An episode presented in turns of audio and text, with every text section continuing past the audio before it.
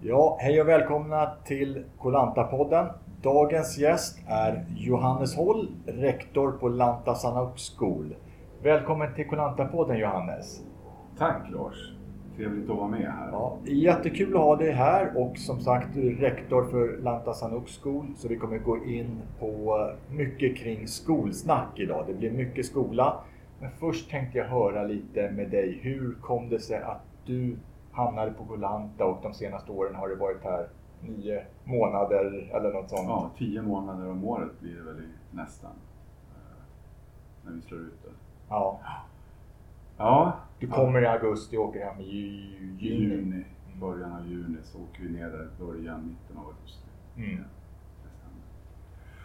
Ja, hur hamnade vi här? Eh, Och vi då, det är ju jag och min fru Tina och våra två barn, Olivia och Alexander. 10 och 13 år, eh, as we speak. Så vi var här 2007 kom vi till Kolanta för första gången någonsin. Då hade jag en kompis som jobbade som byggledare när de byggde upp ett bostadsprojekt hemma i Seaview, ett stort Ah. villa Ja, ja. projekt. Och vi var i Phuket på en två veckors charter. Men visste ju att de var här så vi ringde och så stämde vi en träff, tog en färja från Phuket hit till Lanta och bodde hos dem i två nätter. Eh, Och då var vi bland annat och hälsade på Sanok-skolan som då hade en, en långtids, en long stay, som vi kallar det för, en long stay-filial på Long Beach. Just det. Nära Relax Bay där. Nära Relax Bay. Mm. Så där, dit gick vi en dag och fick prata lite med dåvarande rektorn som hette Eva Brandelius och eh, fick höra oss före lite om skolan. Vi jobbade ju båda som lärare då i Sverige. Men kände väl när vi satt där på sol, vid solnedgången den dagen att tänk om vi kunde få jobba på Kolanta någon gång, eller utomlands kanske. Men tänk om vi kunde få uppleva det här eh, och jobba i det. Den här miljön och den här värmen och allting. Eh, så där väcktes väl en, en, en dröm. Drömmen om utlandsjobbet, det tropiska paradiset. När vi kom hem till Sverige så, så kom vi ganska snabbt på att ska, vi, ska det här bli verklighet då måste vi nog jobba lite på det också. Ja. Så vi, eh, vi konstaterade väl att det, det är jättebra, vi trivs båda, jag bra att jobba som lärare, men vi behöver bli lite bredare. Eh, kombinerat med att vi hade en känsla av att vi hade suttit och klagat allt för många fredagar på chefer, rektorer och, som inte tyckte riktigt gjorde som man skulle och sådär. Så då sa vi, nu får vi väl för det första ställa Jobbar ni på samma skola? Eller Nej, vi jobbade inte, det har vi aldrig gjort. Det har vi aldrig gjort och det är väl därför vi är gifta fortfarande kanske. Men eh, vi, eh, vi kom på att ska, ska det bli någonting av det här nu, vi måste försöka bli skolledare för att vi vill vara med och påverka Mm.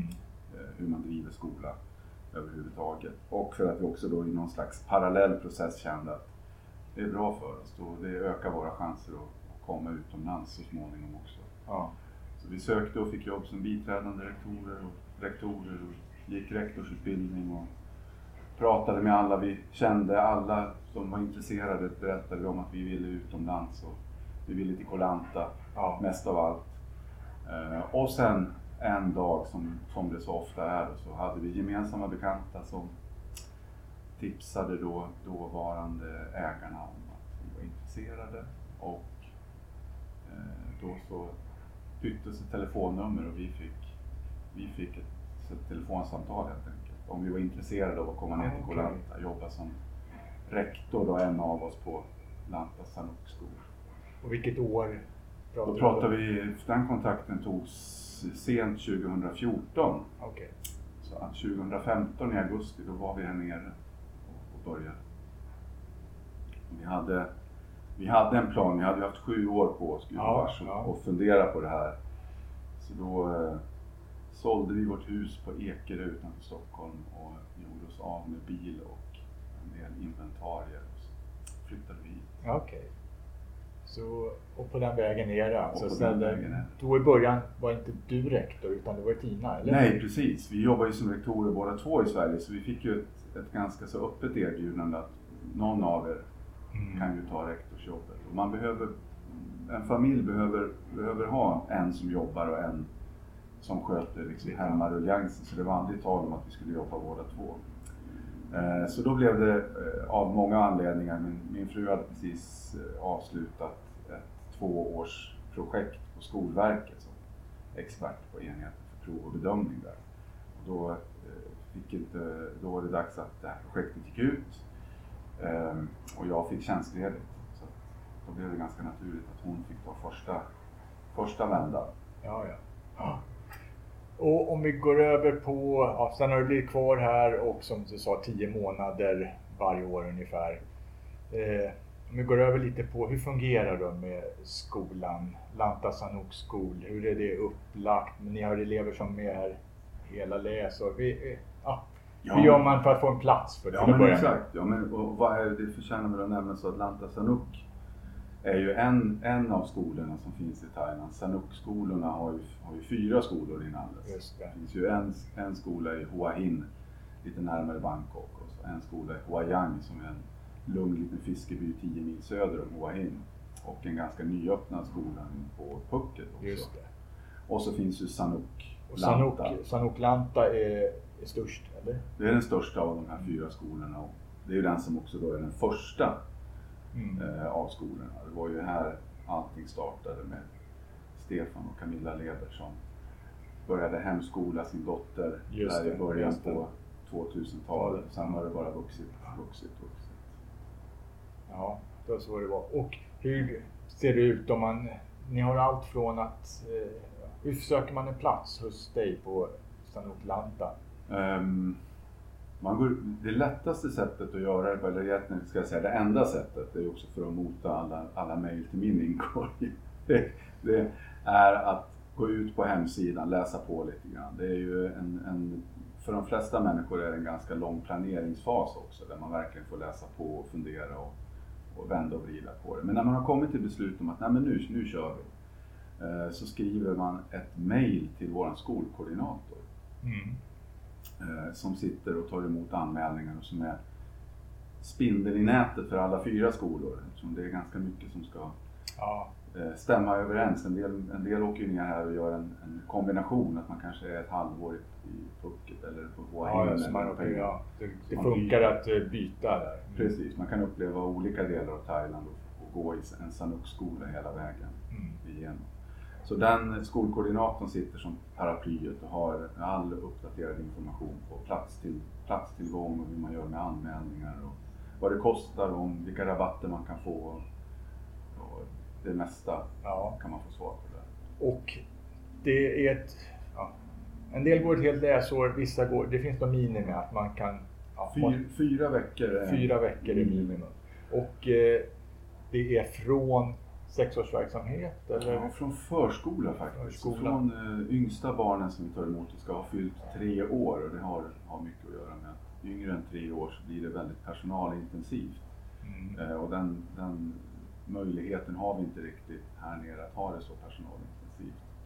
Det kan vara en, en, en, ett wake-up call ibland att man tänker att ja, men det funkar ju i Sverige men det är också ett, ett tecken på att svenska förskolor är jäkligt bra och Ja. har mycket resurser eh, faktiskt. Så att vi, vi tar emot från tre år i förskolan och sen hela vägen upp förskoleklass och sexårsverksamhet eh, och sen från årskurs 1 upp till årskurs 9. årskurs 9. Och eh, då undrar jag, hur fungerar sånt här med, hur gör man samarbetet med skolan, hemskolan i Sverige? Eh, kanske ser, det ser helt olika ut för alla elever, är det så? Ja men det ser olika ut men egentligen så borde det vara ganska så, det borde vara ganska lika. De elever som kommer hit då på kort tid, och nu blir ju det här, kort tid är ju allt då från minimitiden på fyra veckor upp till 16 veckor. Mm. Så upp till 16 veckor så, så kallas det för en korttidselev. Och skälet till det, det är att hur man än vänder och vrider på det så att upp dit någonstans så blir det en termin och då, tiden går fort och innan man vet ordet av så är man tillbaka i sin gamla skola och ska liksom haka på vad de har jobbat med där hemma. Och går man 16 veckor här så går man minst lika mycket i sin hemskola i Sverige Ja, antagligen. precis. Mm. Så att eh, där, där är vi beroende av att hemskolorna skickar med planeringar, Mm. material. Att eleverna liksom ha, taktar med i vad hemskolan gör. För att de inte ska komma hem och ha gjort andra saker eller känna att de liksom bakloggar då, att de måste ta igen en massa saker. Utan målet är att när eleverna är färdiga hos oss så ska de ligga minst i fas med, med de där hemma. Eh, oftast så hamnar de till och med i det läget att de är färdiga med sin planering lite tidigare. Ja. Och då kommer vi in på nästa sak för att här har du grupper, klasser med, som alla säger, kanske 10-12 elever. Ja, 12 elever är ju maxantalet i skolan för våra grupper. Ja. Sex barn per, per pedagog i förskolan. Ja. Så att det, det är där vi, vi maxar ut och det är väl just vid den här tiden på året då, januari, februari, början av mars. Där har vi fulla grupper. Då har ni fulla grupper och då är det sammanlagt i skolan hur många elever vi pratar om? 150 pratar vi om. 150 elever som mest. Och eh, ja, grupperna, så lärarna har mycket tid med varje barn och då blir det lite effektivare kanske. Ja men det är precis så det är. Det- Man går in i ett klassrum och tittar så sitter inte eleverna med, med händerna uppe i luften och väntar på hjälp speciellt länge. Nej. Stöter man på något litet problem så får, får man som elev hjälp ganska snabbt.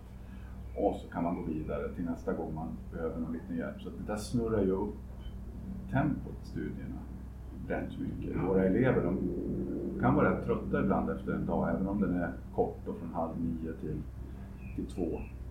Eh, Så hinner de med så himla mycket. Och dessutom så hinner vi med att ta del av lokal kultur och thailändsk kultur på våra thai-teman. Vi hinner ha lite thai-språksundervisning till och med. Ja, Eh, Så det är mycket som hinns med på den här tiden. Ja. Och det är sällan man inte hinner med de sakerna som kommer med från skolan i Sverige. Nej, det är i undantagsfall. Ibland kan ju en del elever kan komma till oss på fyra, fem veckor och ha med, ha med en, en termins planering. Mm. Då får vi ju ta ett, snack kanske att vi hinner inte riktigt med så mycket men vi hinner åtminstone med det som, som eleverna där hemma har gjort på, på motsvarande tid.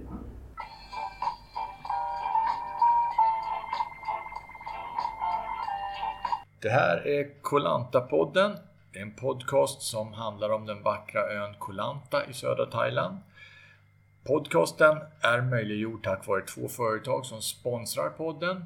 Det ena är Svenska Mäklarhuset Thailand, smh.se och så trycker man vidare till Thailand, utland, Thailand. Det är alltså en mäklarfirma som finns här på ön som kan hjälpa till om du är intresserad av att köpa fastigheter och även om du har en fastighet här och vill sälja den så är det jättebra att ta kontakt med Svenska Mäklarhuset Thailand. De har ett kontor på Long Beach. Om du inte hittar dit så kan jag säga att sätter du i en taxi eller en tuk-tuk och åker till Long Beach 7-Eleven och så ser du deras lila skylt. Den andra sponsorn heter Jojo Lanta Rental. Det är ett uthyrningsföretag som hyr ut hus och lägenheter på Kolanta. Och då frågar du förstås varför ska du välja att boka genom Eurolanta Rental? Jo, för att de ger en unik personlig service. Från första kontakten via ett mail till dem så har du en personlig kontakt ända tills du sätter dig i transferbussen på väg hem från Kolanta. Så gå in på jojolantarental.com och titta på de olika husen och lägenheterna som finns där och så kommer du hitta ett perfekt boende. Perfekt just för dig och din familj.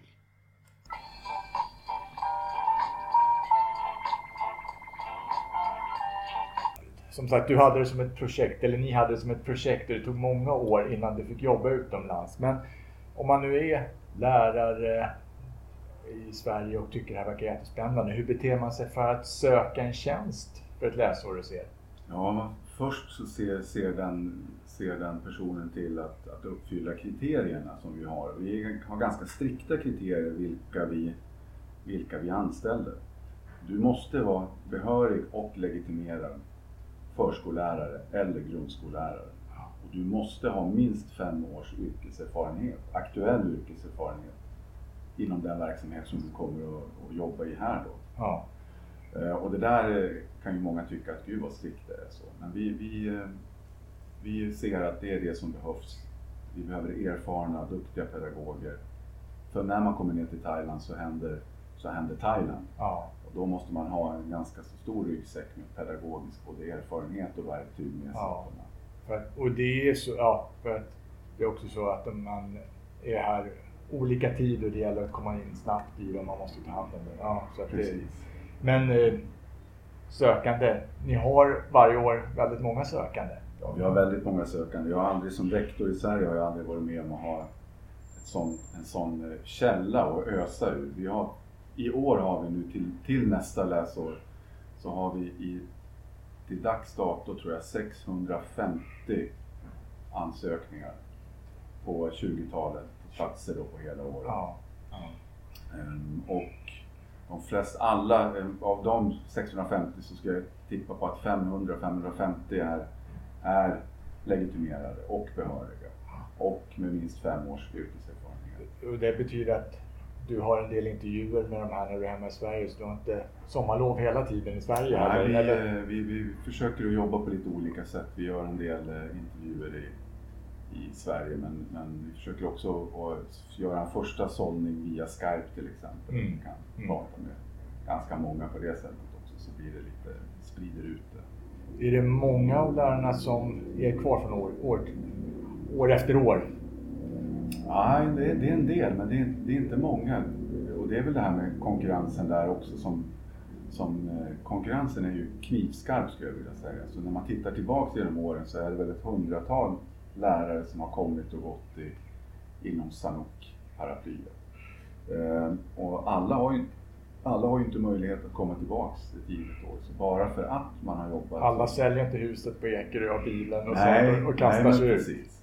Och sen så blir det ju också där eh, så att vi, vi, får ju, vi får ju lärare som gör man säger, ett, arbetsprov för oss. Eh, och det ska man inte hymla med att det, blir inte, det, kan, det kan vara lättare att komma tillbaka och få ett jobb men det kan också vara svårare. Mm. Det kan ju vara så att, att en del människor åker ner hit och jobbar och upptäcker, ja, upptäcker med sig själva att oj, det här var en större utmaning än vad jag trodde. Mm. Det, är, det är ett hårt lärarjobb på plats. Mm. Sen finns det en massa, man säger, massa goda eh, saker runt omkring. Fantastiska stränder, en fantastisk miljö och varje varje eftermiddag är som en helg och varje helg är som en liten minicharter. Eh, men när man är på jobbet då är, det 100 då är det 100 ja, fokus. Och då kom jag in på nästa fråga jag hade till dig. Var, min dotter gick ju på skola ja, fram till 2010 eller någonting och det jag alltid slogs av var att eh, barnen som gick där var väldigt glada, kände sig stolta över sin skola och det fanns eh, man tog hand om varandra. Och Sanok betyder väl glädje? glädje. Ja. Hur, hur, gör ni för att få den här stämningen? För den har jag hört då, från föräldrar även att den är kvar. Att man tar hand om varandra. Det, är, det spelar inte så stor roll om man leker med ja, om man är 11 år och man leker med 9-åringar eller något sånt där, vice versa. Vi, vi, vi försöker väl, jag, jag, tänker att det är en mosaik av saker, men vi försöker jobba med, med ett koncept som på Sanuk kallas för RAR, som är en förkortning då för respekt för andra, ansvar för dina handlingar, respekt för dig själv. Vi, jobbar ganska mycket med att det, vi ska inte svära. Mm. Svordomar är förbjudna på skolgården och i klassrummet. Jag ska hålla ner dig på tennisbanan ja, bredvid dig då. Vi, vi hör från tennisplan, speciellt när det är King of Balls för de här turneringarna, så hör vi det läcker in i skolgården. Då tar vi det som ett varnande exempel. Ja, jag ska bättra mig, jag ja, lovar. Det är bra. Du. Nej, men och, och vi, vi pratar mycket om det här med att, att du, må, du måste få vara som du är. Du måste kunna säga det du har på hjärtat och, du behöver, och dina åsikter och du själv ska vara respekterad av de andra. Eh, får du, om du inte vill ställa upp på saker och ting, säg nej. Ha respekt för dig själv, våga säga nej. Eh, för andra också då, våga bjuda in. Eh, när du ser någon som sitter lite ensam eller som är ny, bjud in till lek och spel och och våga säga ja. Jag brukar prata med de äldre eleverna om att har du en roll som du känner på skolan i Sverige till exempel, som du har fått eller som du har varit tvungen att ta klassens clown eller klassens tuffing eller tyst och söt. Här finns alla chanser att bryta den rollen. Mm. Du, kan, mm. du kan testa att vara någon annan om du vill. Mm. Eh, och liksom upptäcka dig själv på det sättet också. Och allt det där i kombination med att jag tror att alla föräldrar som kommer ner hit är ju på semester.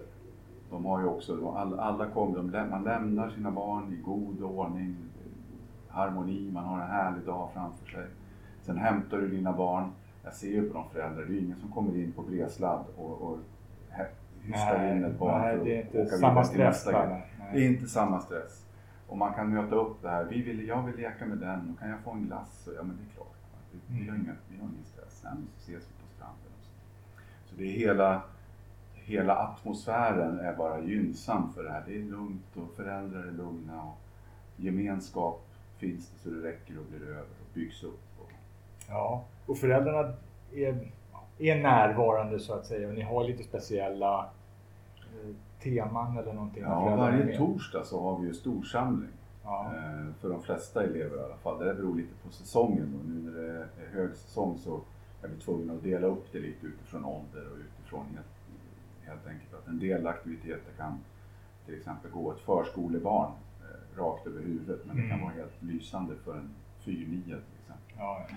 Men vi har storsamlingar varje torsdag och där vill vi att alla föräldrar ska vara med. Då kan man som förälder också få möta sina demoner. Man kanske hamnar på skolgården och får köra lite line dance eller sjunga allsång eller Mm. man vet aldrig vad man kan hamna i. Jag tycker eleverna, barnen tycker att det är våldsamt roligt att se sina föräldrar liksom ställa upp och bjuda på sig själv.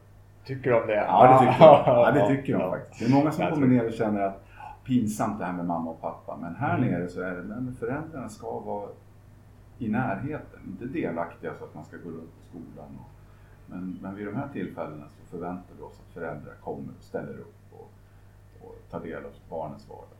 Sen har vi också då föräldrafika varje torsdag. Efter storsamlingen så bjuder skolan på lite te och kaffe och hem, hembakt inom citationstecken. Då sitter föräldrarna och delger varandra tips och idéer och berättar om ditten och datten och liksom socialiserar sig och bygger ett nätverk som är gigantiskt. Ja, och just det här det ser man ju på att, eh, ja, nu har jag inte barn som går i skolan längre då, men man ser ju att eh, barnen känner de andras föräldrar, de andra barnens föräldrar och hälsar och tjoar och kimmar och så vidare. Så att ja, den där stämningen kan jag verkligen förstå och ha sett också. Mm. Eh, Men du pratade om, även tidigare lite om någon kostnad och sådär. Om man är här länge, finns det någon chans att få med sig skolpeng? Att det, är- eller betalar man allt själv ur egen ficka? Ja, gr- Grunden är ju att du betalar allt själv ur egen ficka. Vi är ju avgiftsfinansierade så vi har ju inte, vi har ju inte tillgång till skolpengen eh, per default.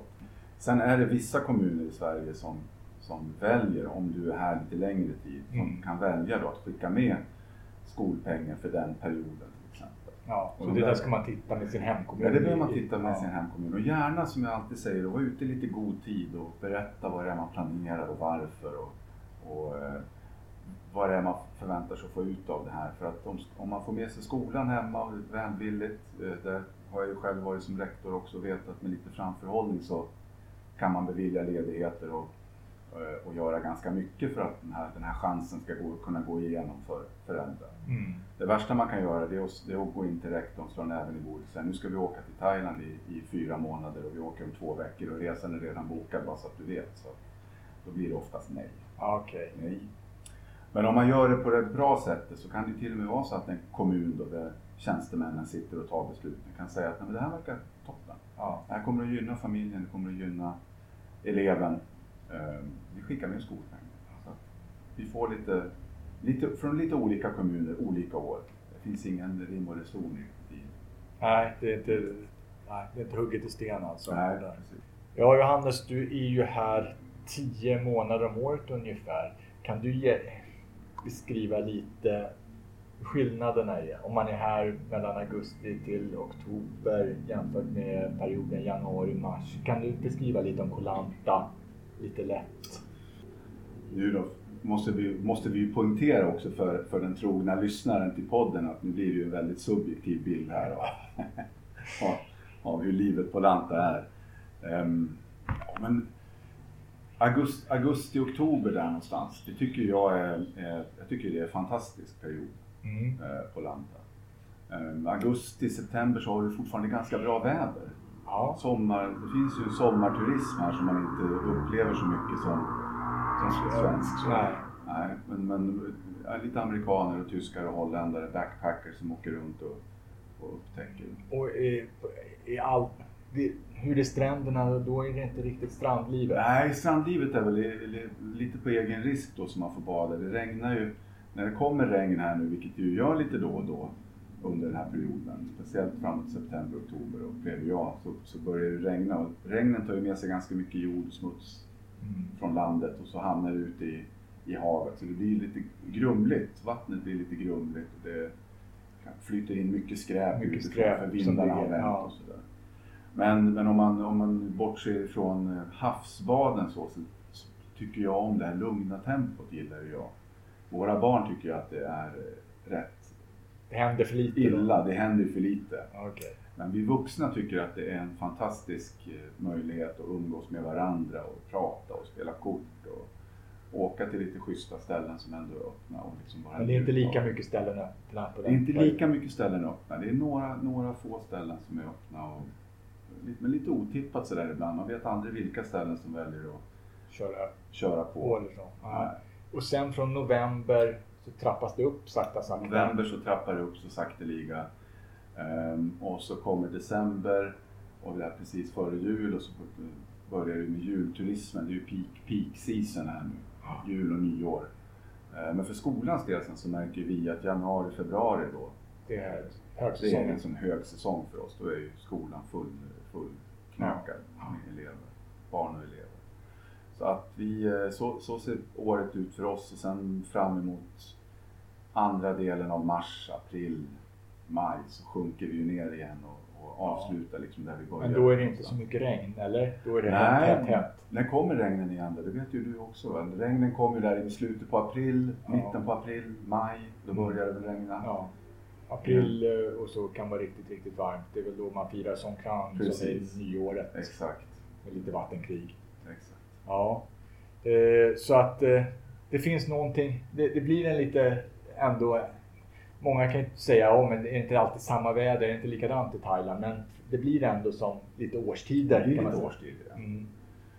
Om man är länge. Gröna säsongen på, på hösten, eh, hösten, förvintern, vintern där. Och så kommer varm, vad är det, torr, torra säsongen säger de. Det är väl den här vi är inne i nu då. Ja, och ja, det folk mest pratar om när de ska åka hit på korta semestrar eller även längre är ju vädret.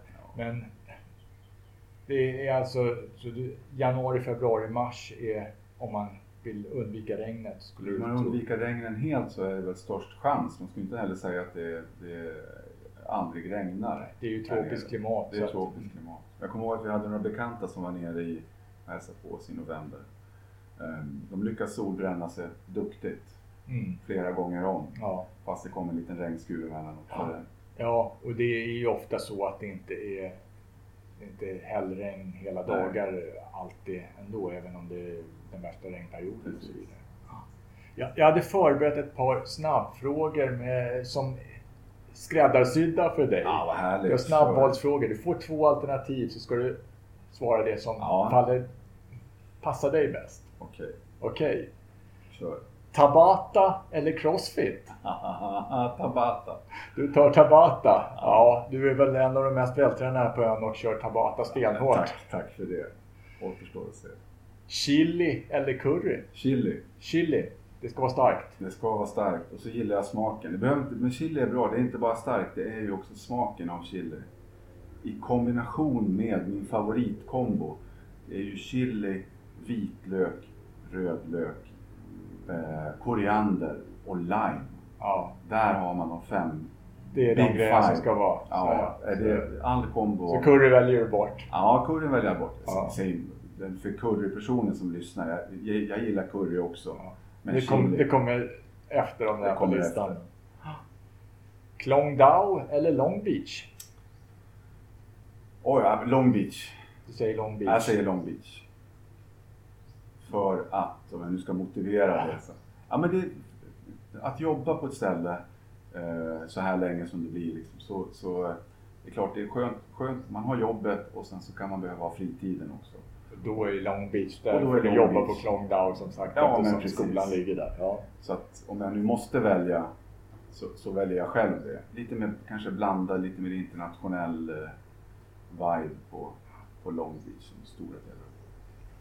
NO-ämnen eller SO-ämnen? Ja, NO-ämnen. Jag är ju matte, fysik, kemi, biologi, teknik. Ja, det var inget, där, där kom, jag, kom från hjärtat. Okej. Den avslutande frågan jag har förberett för dig är motorbåt eller segelbåt? Segelbåt.